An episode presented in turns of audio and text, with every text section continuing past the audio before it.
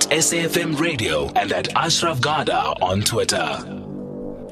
So we spoke about issues around education a couple of weeks back, and uh, we spoke to um, Thobile Ntola about, about a range of things, and he made some specific comments around SADTU, the South African Democratic Teachers Union, which he was a part of before, and uh, and they in fact are challenging that. So we have this thing called right of reply. If you feel that you haven't or you don't have a chance to express an opinion as an organisation, well, here's your chance. So SADTU's done just that. On the line, therefore, is the General Secretary of the South African Democratic Teachers Union. That's uh, Mugwena Maluleke. Appreciate your time, Mugwena. Thanks for joining us.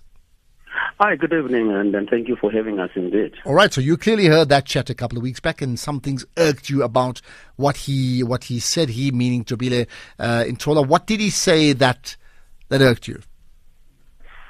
What hurt our organization is the fact that he would claim that um, the organization did not give him a fair hearing, and to the extent that basically he was saying that no, he was never charged by the organization about corruption and in, and I started asking why, if he was corrupt, why didn't we open a case against him?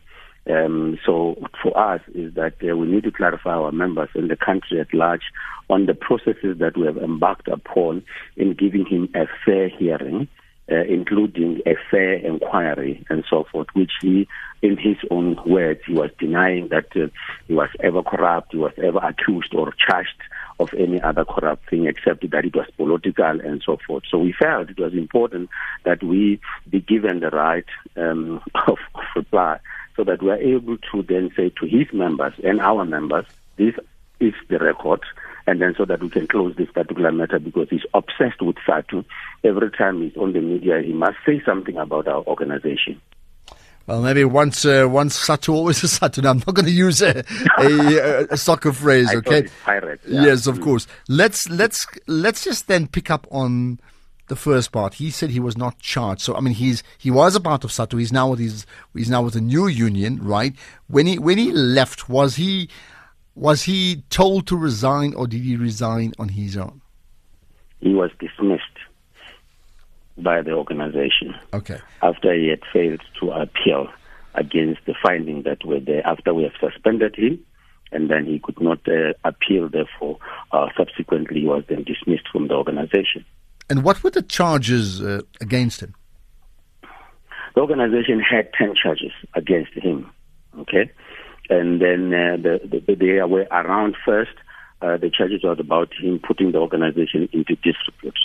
Uh, in terms of him pronouncing on the position uh, about Vavi before the organization had taken a decision on whether they support uh, the Vavi scandal, um, the sex scandal scandal, in there where he said the union supports him. Uh, and therefore accept his apology. And therefore, in terms of the media police of the organization, uh, we needed to charge him but also we charged him for really you know, fooling or betraying the organization in relation to him having a relationship with our suppliers. He obtained a car from our supplier who was giving us the motor vehicle for the full-time shop steward, a car that he would use for his personal use for his children to be driven to school while he was in Johannesburg. Uh, without the organization knowing, basically using his position to obtain that. The other charge was in relation to him also writing a letter on his behalf as the president of the union, uh, entering into some agreement with an advertising company that says that uh, he, as the president of the union, enters to do that particular advert, which was going against the policy of the organization, because then that particular company pays people to do that, and therefore obtaining some benefits within the organization's name. And he was charged again uh, for also using another supplier to buy him a house of 3.5 million uh, in the beach in the East London, where he was staying with his family uh, almost since 2010 um, until when we charged him in 2014 and after the investigation. And clearly it is that using that particular supplier and using his powers to then say, as the president of the union, you've got to grant me this.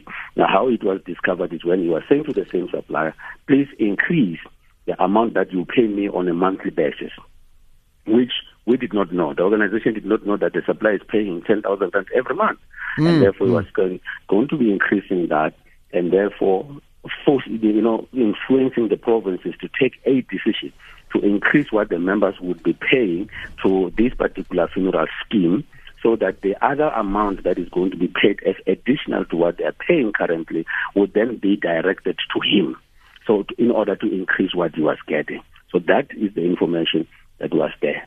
So we, we, we, we so, so, so there are quite a number of charges that then he was charged off, especially the media uh, uh, thing and so forth. So yes, so when he when he came on the air a couple of weeks back and he said that he was not given a fair hearing, right, uh, and he was mm. not being charged, and of course you disagree with it as you've just said. Were you surprised that he that he said that? Meaning, is that the first time he's made that statement, or or has he been following that line regularly? That that actually he was unfairly well, he was not given a fair hearing. Yeah, without any doubt, we were not surprised because he's obsessed with SADTU, and then clearly, first is that he is a pathological liar um, as our president, he has been lying throughout.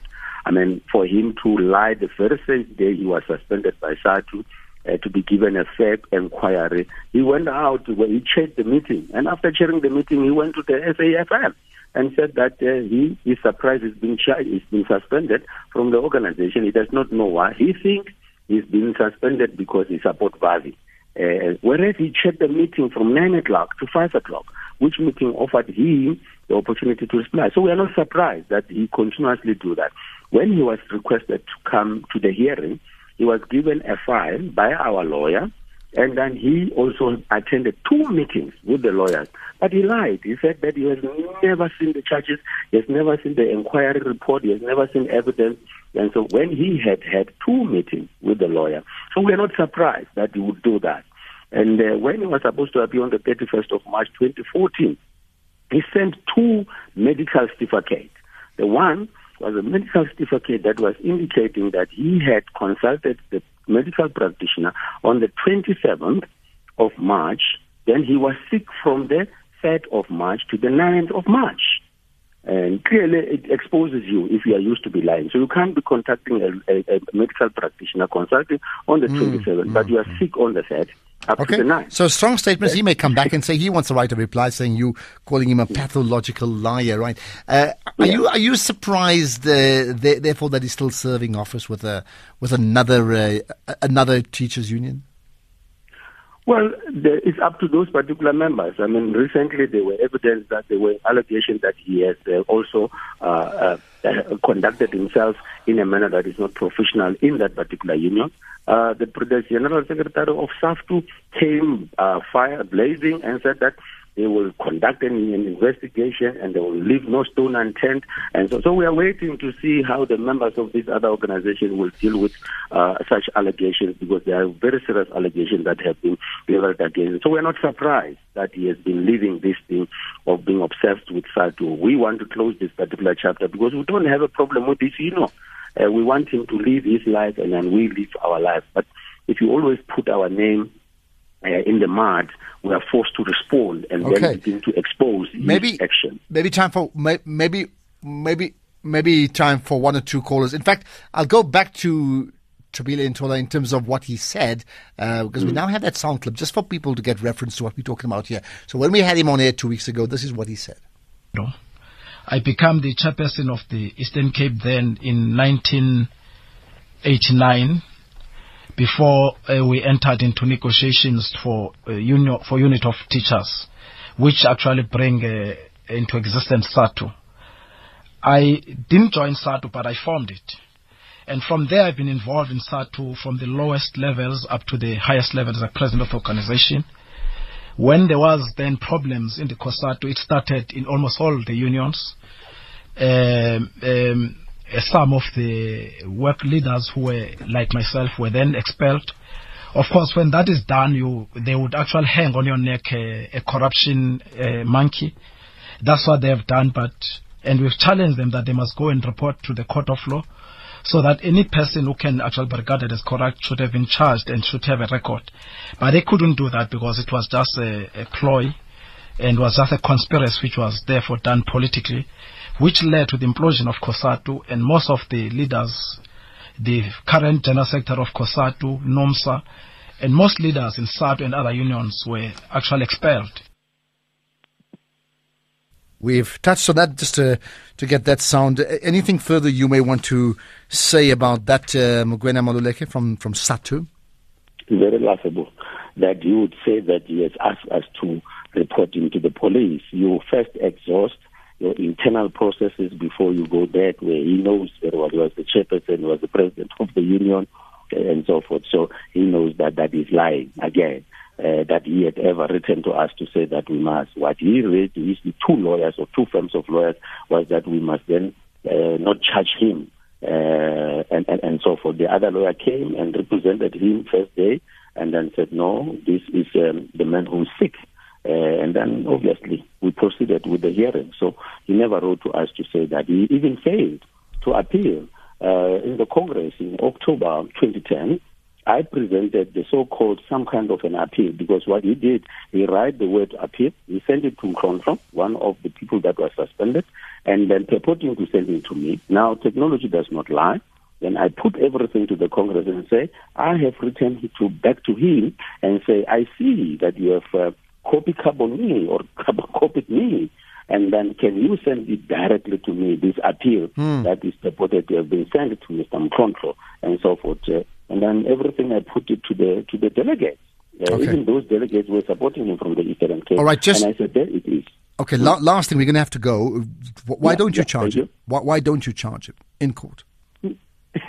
no, we can charge him in court, but we wanted to give him a fair hearing first internally, and, and, and, and, and he did not do that. At the time when he then he did not appeal, then the Congress decided, no, look, let's let's leave this person. Uh, the people will know what he has done, and then uh, very soon they will know the type of a person he is. Okay. And we are happy that indeed uh, he has been exposed a few weeks ago, or a few months ago. All right, Yeah. let's leave it at that. That's the General Secretary of SADTU, that's uh, Mugwena Maluleke, effectively uh, referring to uh, Thobile uh, the former SADTU president, and saying effectively he's a pathological liar. Uh, let's get to the drama that we do have every night. Uh, there was no drama on the show already. It's called Josie Dark.